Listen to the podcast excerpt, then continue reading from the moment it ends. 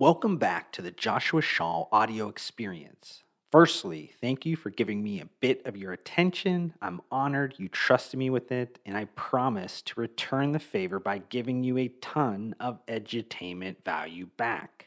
In my newest podcast episode, I'll break down why three separate FDA warning letters sent to Amazon last year has the possibility to create a ton of chaos within every part of the supplement industry. But before we get started, I would love if you took 46 seconds out of your day to leave a rating or review, whichever podcasting platform you're currently listening to. This helps me out immensely in terms of extending the reach of my podcast, but more importantly, allows me to make improvements based on your feedback. Thank you again. Now enjoy my newest podcast episode.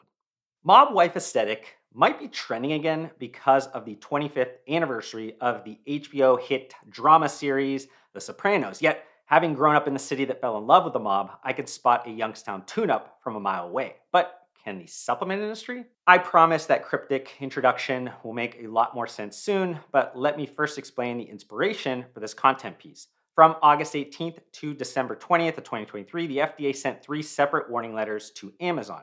Additionally, the leading online marketplace was named in five other warning letters last year that were aimed at companies selling unapproved and or mislabeled drugs on Amazon. For those that might not be super familiar with what an FDA warning letter is, they are sent to companies when there is an indication that a serious violation of the Federal Food, Drug, and Cosmetic Act has occurred. These include a detailed explanation of the specific violation and requires the company receiving the FDA warning letter to respond within 15 days explaining the corrective action that will be taken. If a company does not respond within 15 days, FDA may exercise other enforcement authorities. Okay, so enough with the regulatory mumbo jumbo, but I did want to provide some helpful context early on in this content. Compared to the public, I'm a subject matter Yogi Bear. But why does he have a skate tied on the top of his head? Because I'm smarter than the average bear. Yeah but I'm not going to rattle off this or that 21 CFR Part 111 to sound impressive, as I'm secure enough to state I'm also not an expert relative to a select group of my supplement industry peers, one of which you'll hear from later in this content. But that being said, I am very astute in spotting car bombs that haven't detonated yet and could potentially create a lot of business chaos when or if it does ignite. In fact, I mentioned it publicly in September of 2020. Some of these omni channel retailers like Amazon and Walmart, what happens when they require your supplement brand to have a third party supplement certification to be listed on their marketplace? See, what I noticed starting in the mid 2010s was a collection of legacy supplement industry stakeholders growing continually more frantic about changing power dynamics. In fact, fear was quickly building that any semblance of yesteryear's much tighter gate kept supplement industry ecosystem would soon be extinct. So, what do you do if you are a cash cow generating legacy supplement industry player losing your gatekeeping powers? You utilize those massive internal resources, or better yet, you band together in trade groups to put leverage on who you believe ruined the good old days. The who is Amazon. And that one word has created such a visceral reaction amongst much of the legacy supplement industry ecosystem. Depending on the person's perspective you're asking, you'll get a slightly different answer for why they blame Amazon for the demise of the supplement industry, or should I say, the previous version of the supplement industry that they are nostalgic about. According to Spins and Clearcut Analytics data, Amazon continues to expand its market leadership as the number one retailer of supplements ahead of even physical retail chains like Walmart. In the last year, Amazon has generated about $13 billion in categorical sales, up around 15% year over year. But in terms of how these legacy supplement industry stakeholders are deploying those massive internal resources against Amazon, I'm going to stay like tactically vague here but there's both a back channel side that most don't see, and then there's a public facing PR strategy. Regardless, it all rolls up into these previous gatekeepers calling on Amazon to rein in supplement industry bad actors by suggesting the online marketplace implement more and more compliance hurdles. This effort was arguably successful twice in 2021. First, when Amazon updated its requirements for listing dietary and sports supplement products on the platform, And then that December, Amazon added more testing requirements for those selling in the weight loss and sexual enhancement supplement categories. But that doesn't appear to be enough because if it was, we wouldn't have seen an uptick of public facing pressure towards Amazon by these legacy supplement industry stakeholders. And even if Amazon hasn't responded yet, it might have done one better by indirectly getting the FDA's attention, hence the three warning letters in 2023. And before I say anything else, I probably need to preface everything next by saying that I'm not here to question anybody's integrity. In fact, I truly believe the actions of these legacy supplement industry stakeholders are because they care about helping the biggest resistance to the continual growth of the supplement industry consumer trust. But just like me not creating content on every interesting tidbit of supplement industry news, or lawyers not targeting every company in a class action lawsuit, or maybe even the FDA or the FTC not catching all of the industry wrongdoing, we are all dealing with a finite number of resources. That might be time or money or whatever, but solving it usually then comes down to prioritization. Where I might cherry pick content ideas based on what's most interesting to me, lawyers might see a headline of a company doing well and look for flaws to attack it. Or maybe it's a regulatory agency that could see trustworthy legacy supplement industry stakeholders loudly disseminating what I'd like to call compliance marketing that connects wrongdoing to the largest categorical retailer.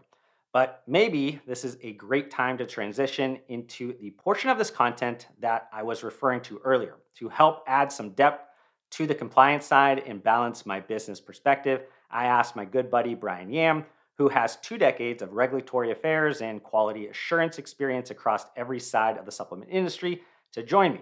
In our conversation, we deeply examine topics such as why the FDA is placing pressure on Amazon, if this could eventually lead to a market bending precedent across today's retail models, why the FDA might be more effective placing proxy enforcement pressure somewhere else. Plus, we go wide talking about the under the radar short and long term possible implications to all supplement industry stakeholders. In your opinion, because I have my own opinion. We're going to kind of talk about this, but like from your side of it or your perspective, why do you think the FDA is placing pressure on Amazon?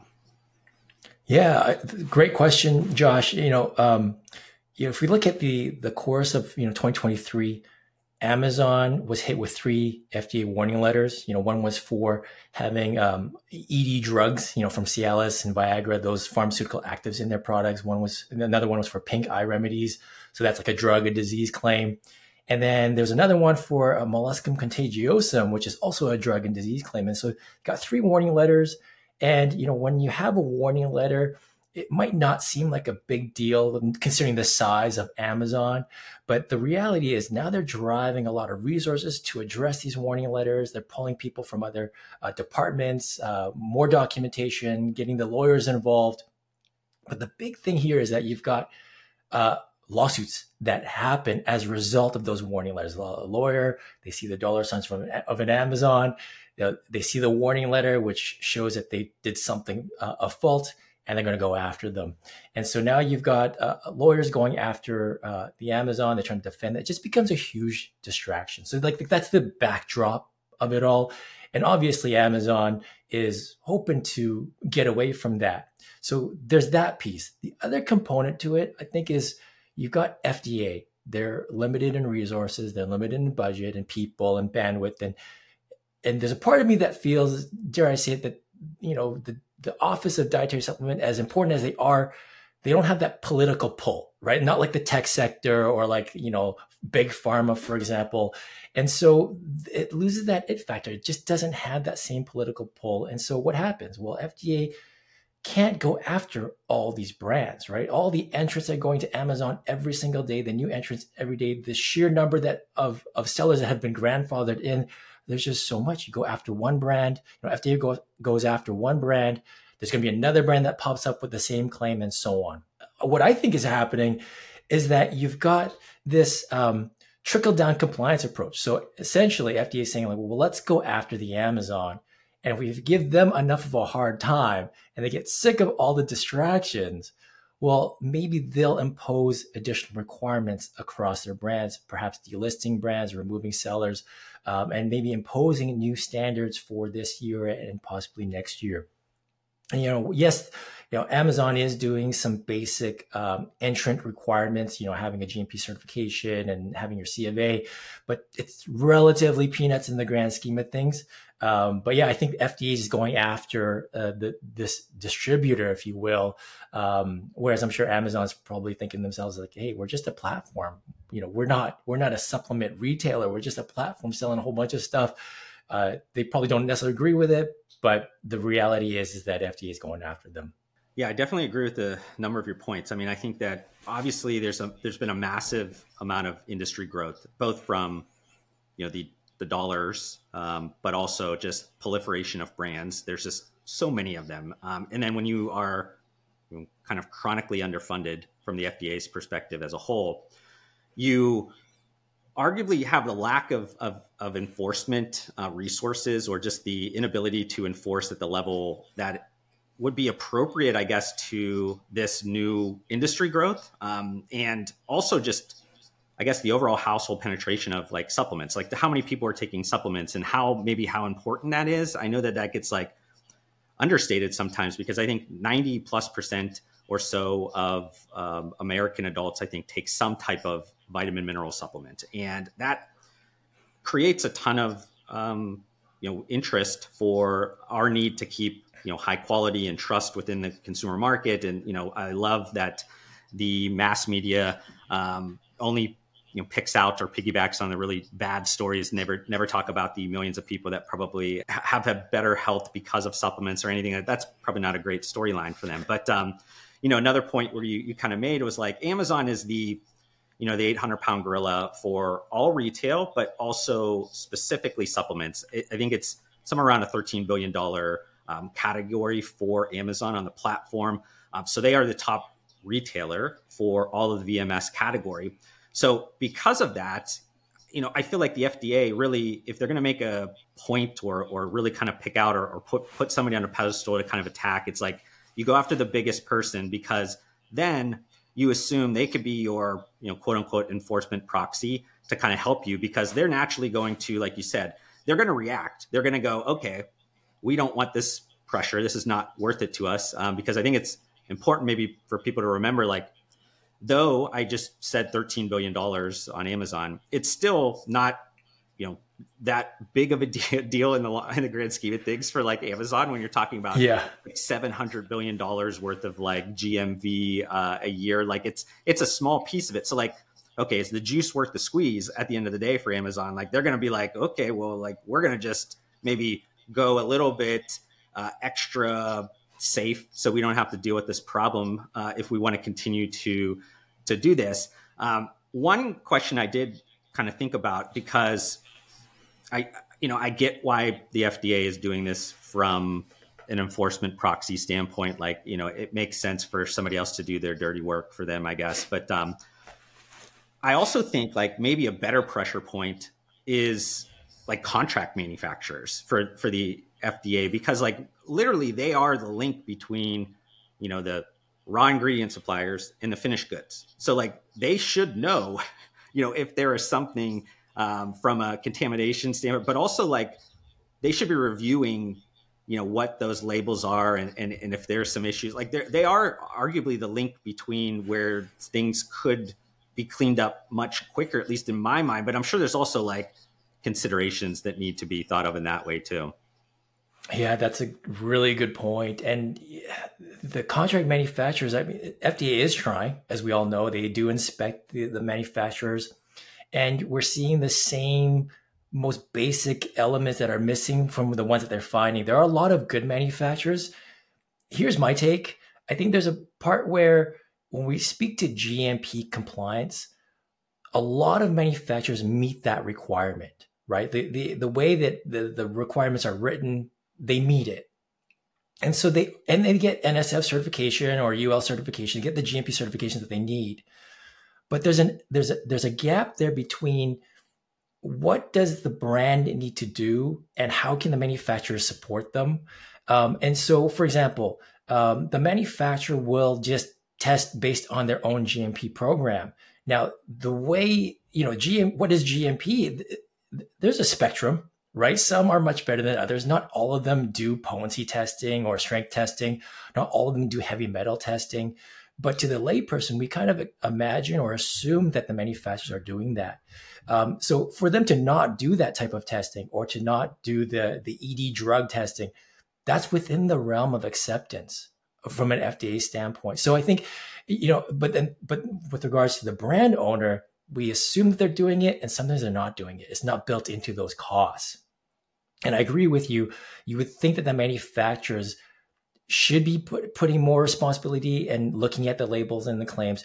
And many of them are, uh, but there's just so many that don't because it's still within the acceptance criteria, which is crazy. And I think there's definitely a gap there. And and I think uh, the next logical question is, you know, is product registration? You know, is that the next step? Is that the natural uh, progression of things? Is there someone else going to be looking over their shoulders?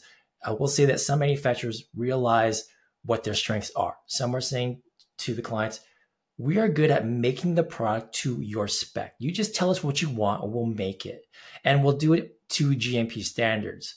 Um, but if you want, you know, additional testing, if you want us to do label review, we're not good at that stuff. You need to tell us what to do. So we're seeing that too. At least the manufacturers own up to that and then let the brand owners know and the brand owners then go to an outside third party or a consultant to help them with that.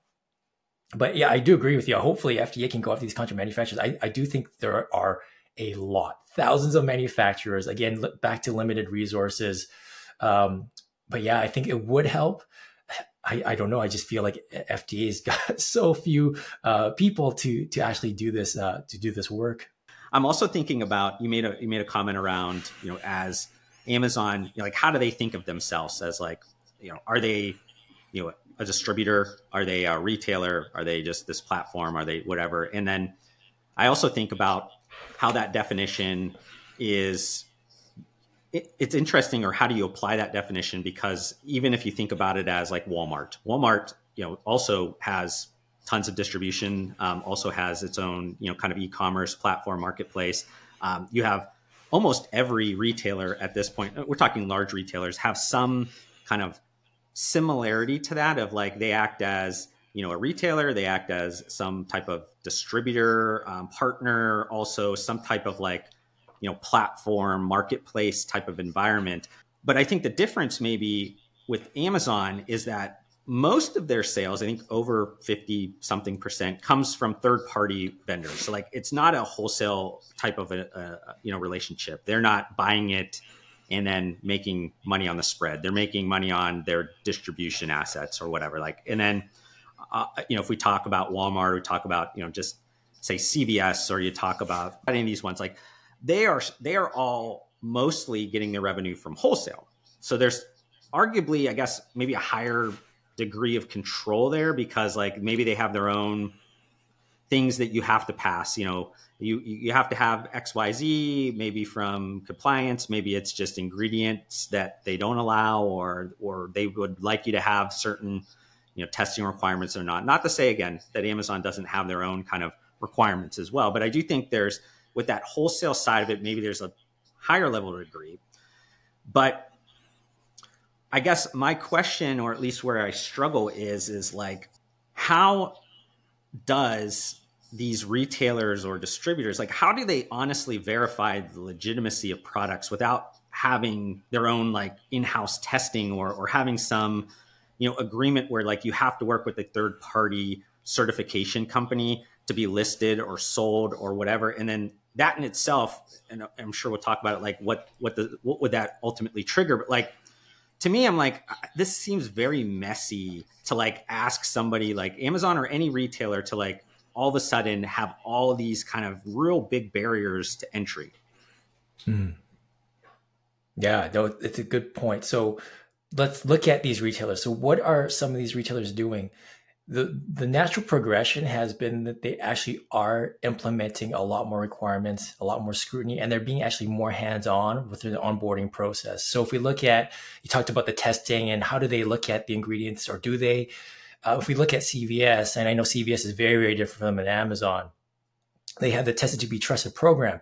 So essentially, you do have to reveal your formula. You do have to send them your batch records, your, your manufacturing batch documents to them in certain cases. They'll look at your stability data. They'll look at, they'll actually test your product. They'll grab random samples off the shelf or order product from your website and test that product for not just what your manufacturer is testing for, but in addition to that, other contaminants or other strength testing, et cetera.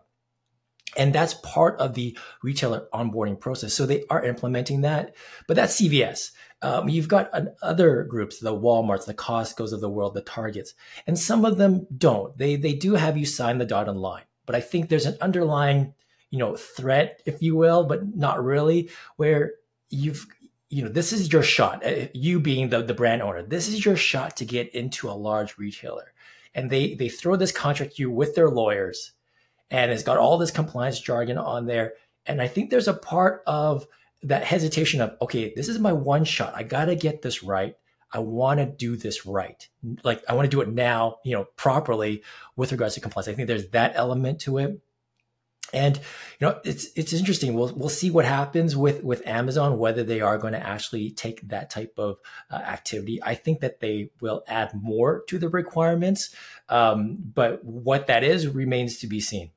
Yeah, and I want to, I guess, make this point because we're we're talking about maybe Amazon in maybe not the most um, positive manner, um, and maybe somebody is has not watched a ton of my content. Maybe this is the first time they've seen it, and they're like, "What is this guy, an Amazon hater or something?" Um, if you do the if you do the kind of the breadcrumbs, you'll know that like I'm a huge uh, lover of, of Amazon um, from a ton of different aspects. I have been somebody that's been you know involved with the platform in the supplement industry for 13 14 years at this point. Like i i'm such a big proponent of it. Um, but i'm also necessarily understanding and what i want to kind of talk about is more of like the implications to the supplement industry. Like there's this is important. Like this is something that could create big swings, both short term and long term, based on the response, not only from Amazon, but also from how, you know, the biggest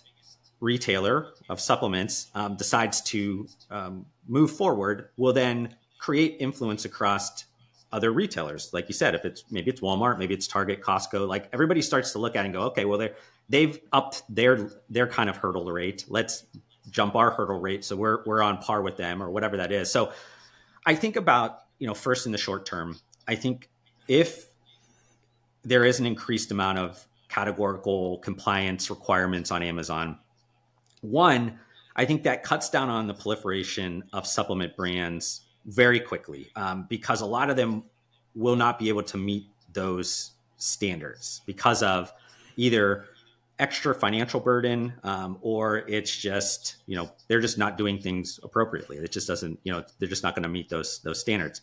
Um, but then i also think about i guess the the bullwhip effect of like this extra compliance costs you know because if amazon's going to ask for all these different things to the contract manufacturer to the you know the down to the ingredient suppliers down to wherever all of those extra bits of compliance add up to you know costs. And each one gets passed yeah. on a little bit more and a little bit more and a little bit more and eventually gets to the c- consumer. And all of a sudden supplements become maybe a lot more expensive because of all this kind of bullwhip that seems to be happening. And maybe that creates a little bit less of the ability for some people to take supplements or, or whatever. And again looking at this from all different different angles but um, it, it, it will be interesting to see how that at least in the short term how that kind of plays out because i do think that if that goes in that direction that's a natural kind of reaction.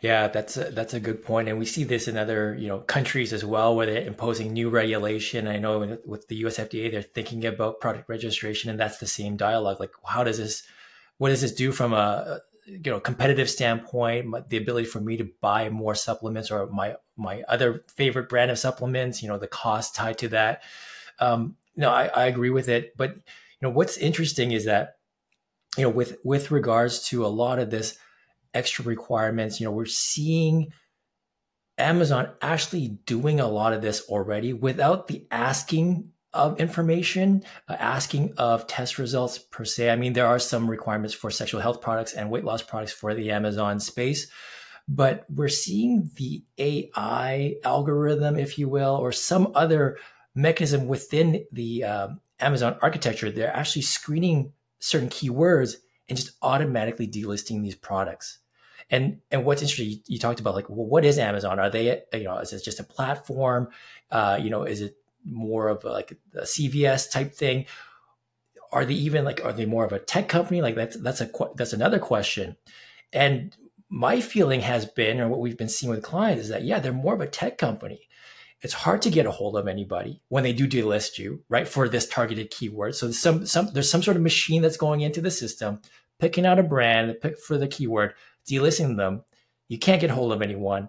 If you do get a hold of somebody, um, they're they're more of a tech agent rather than someone that understands the supplement world, that understands a little bit of the compliance side, to be able to speak to why your product was delisted. And it's, it's a it's a frustrating frustrating situation. And we've seen some brands, uh, not clients that I've worked with, but just as we monitor the the, the system, some brands have been doing great sales. You know, two hundred fifty thousand dollars a month in sales. Let's just say, all of a sudden delisted. They don't know what's going on they come back three months, four months later, and their label is completely blank. Like it literally just has the product name, mm-hmm. the words dietary supplement, and 60 capsules on the front panel of the label. All the the marketing claims, everything was removed. Now I've seen some of the older labels. Sometimes they are compliant. I think they just were wrapped up in this algorithm activity, if you will, and just removed. And I think there's something to be said about that. I don't necessarily like that. I feel like there should be some sort of intermediate mechanism to kind of explain what's going on, why why it was delisted. You know, I'm not saying that Amazon has to do what CVS is doing or what Costco is doing with regards to their compliance program, their compliance team. They don't have to go that far.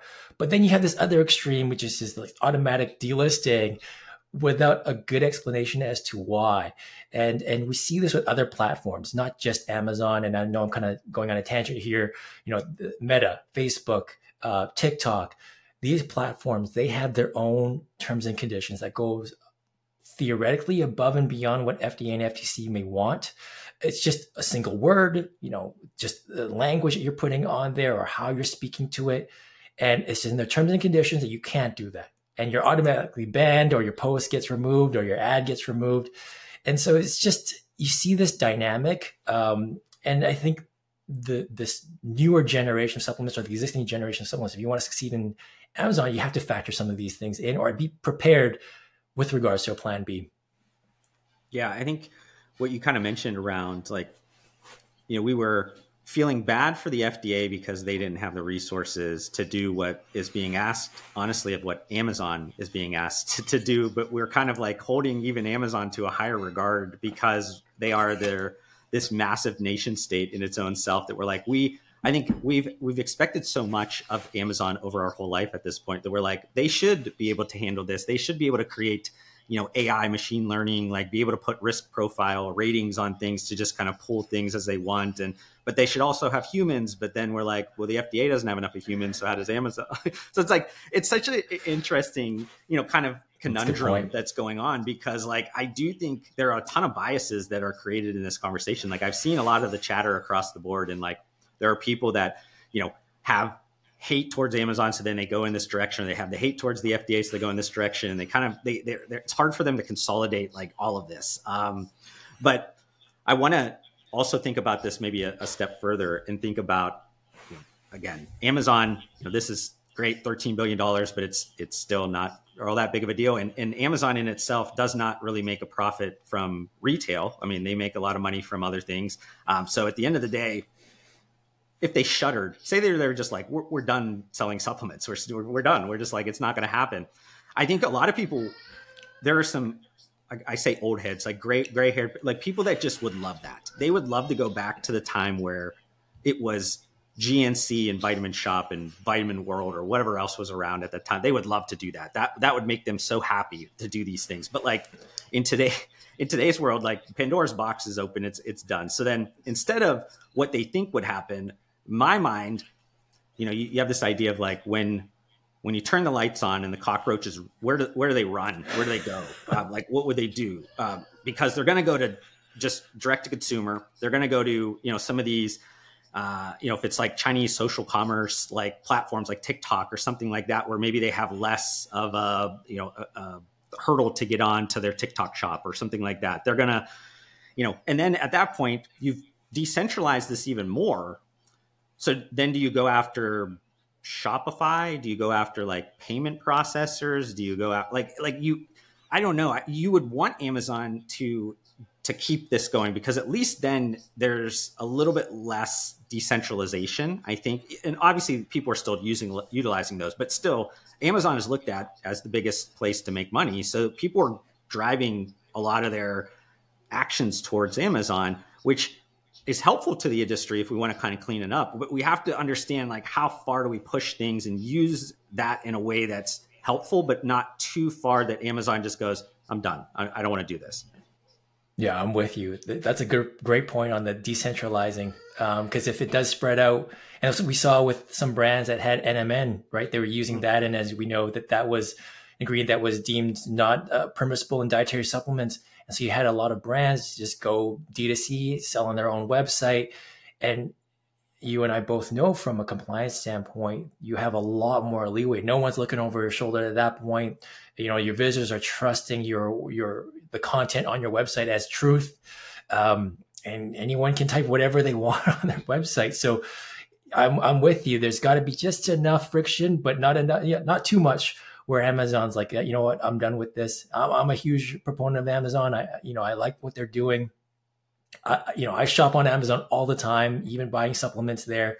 Um, but yeah, I, I hope it doesn't come to the point where it's too hands-on. You know, where you are changing the formula, where you could be uh, adding more testing costs to it, changing the supply chain uh, situation. I've seen that with regular retailers, national retailers, you know, where we talked about the onboarding process, they are looking at your formula, they look at your product name, and they'll have feedback for that.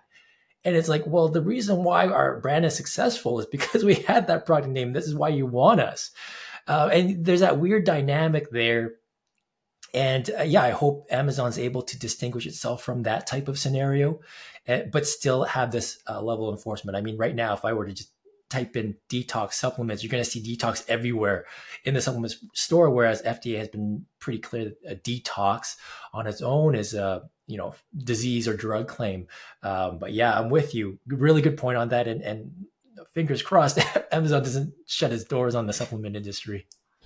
Yeah, and, and before I kind of let you go, I got kind of even take this one step further and think more long term because um, I do think over time less costly solutions. Like if again this is assuming that amazon and then other retailers kind of fall in in line with adding extra compliance layers that need um, you know extra solutions and costs that eventually um, will come in there. Like there are people that see costs and they go this is my opportunity. I, I can create some solution. Amazon obviously has in internal solutions that they've already started to create from their machine learning AI kind of algorithms, how they can spot things. A lot of other companies do the same thing, like you said, from a social media perspective or whatever. But then you also think about people that are going to come up with solutions like through contract manufacturing or ingredients or whatever. They're going to find solutions that incrementally kind of create a better cost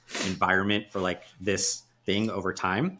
So then that to me would eventually, I guess, innovation sparks activity again because then all of a sudden more competition probably is able to re-enter the market because it, the solutions are more widespread and, and cost effective for them.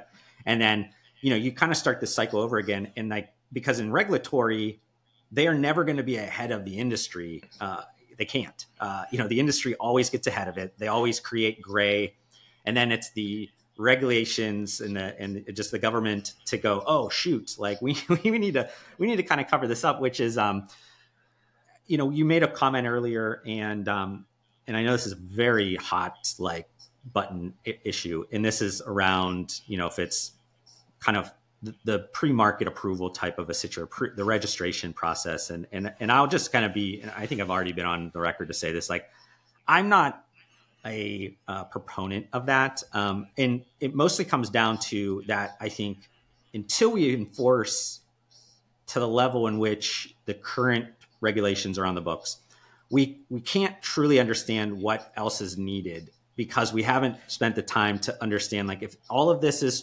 perfect or at least uh, to the level in which we expect how do you then just start layering on other things? Because you never actually even tested the original thesis to the point where it, where it makes sense. So i'm more of a i guess a i want to say a hater. I like i i don't believe it's the appropriate next move. I believe it's there are there are steps that need to be covered before we move to that to that step. But again i'm open to other people's opinions of it. I know other trade groups are are really big on it um, and i'm not a part of any trade group. I'm just this guy that speaks to a camera every once in a while. So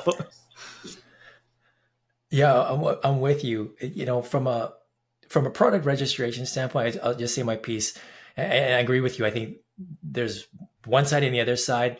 I think it comes down to what exactly are we talking about? What does this entail? If it's literally just entering some basic information into a database that no one's going to look at, and technically it's registered or the fairly minimal scrutiny, uh, you know, it it eliminates the intention of it, which is to screen out for bad players. Um, but then the, the flip side is if you overdo it, now the cost goes up from a government standpoint, an agency standpoint, plus it ruins or limits the number of brands that can be out in the market and all that stuff. There's a part of me, if we look at Canada, if we look at you know what they've invested, the amount of money that they poured in on the product registration front, I think you know if you look at that money that they spent in there, and if FDA were to follow that similar trajectory, I would put that money into enforcement because that's ultimately what it comes down to. The the requirements from FDA, the the GMP requirements, the labeling requirements, they actually hit on all the right notes. I think where a lot of people are frustrated is just like, hey, how come those that brand over there can say this, but I can't? That's really what it comes down to. How come this brand can sell say this and and and not have this ingredient, but they say that they have this ingredient? How can they do it, but I can't? Just whatever billions of dollars that they want to put into this new product registration initiative, pour that all into enforcement. Like that, I feel like that would be a smart move. So that's that. There's that that piece. Going back to Amazon, you know, from a longer term standpoint, I, I believe that what I'm seeing now with with a lot of clients is that there's a shift in the mindset. Like right now, as of today, it's very reactive for a brand. So like if Amazon says, "Hey, your product is a sexual health product. We need to see this test result." A brand will literally just go send some bottles over to the lab and get it tested and fingers crossed it'll pass. Um, and that's it's very reactive. And I think what's happening now is there are other people that are coming in, entrepreneurs that are thinking, how do I engineer for this better? How can I engineer for Amazon requirements or FDA requirements upfront? Whether that's supply chain ingredients, you know, manufacturing. How do I factor that in more? So we're, we're seeing that. And I think that's going to continue to grow. Um, from what I'm hearing within Amazon, and I can't give any details, there's going to be new requirements coming Q2 of this year. So there's that element to it. And I think people don't want to be delisted. They're seeing that happen in real time now. It's a huge impact to to their to their sales, and you know they're not Amazon, not huge. So every day they're not selling, it's, it's a big deal for them. And I think there's an element of, okay, well, what's our mitigation plan and how do we enact that now? And I think that's going to be the new shift. Hopefully that will bring out better brands, at least from a foundational standpoint moving forward versus the get rich quick, you know, find a, a, manufacturer from Alibaba of all places, right? And then just buy some product there and sell it on Amazon, which we do see, unfortunately. Um, but I think, you know, I'm hopeful for the long term. And, and, and part of that comes down to this idea of how do you build the Amazon requirements by design into your product and, and making sure you're compliant from that standpoint. But I just want to end with some quick final thoughts. Instead of the quote unquote poison pill scenario where Amazon decides to abandon the supplement categories, I think the more probable outcome is one that sees them actually working with regulatory agencies to craft a compliance plan for the supplement industry retail landscape. Why? Amazon is likely confident they can create a competitive advantage through advanced machine learning compliance mechanisms that will be more costly for other parties to duplicate. Moreover, we should never blame Amazon for whatever distorted version of the demise of the supplement industry you hold in your head or your heart. Amazon should not be held to a higher standard than the FDA. Similarly, Amazon should not be held to a higher standard than our own collective morals and ethics. If all supplement industry stakeholders involved performed not only what is required within the existing regulations, but to the highest level of what supplement consumers assume and deserve, we would be on a much better path towards creating an even better version of those good days old heads often talk about. I hope you've enjoyed this podcast episode. If you have any comments or questions about anything I discussed during it, open the podcast episode notes and click on any of my social media account links to reach out to me directly.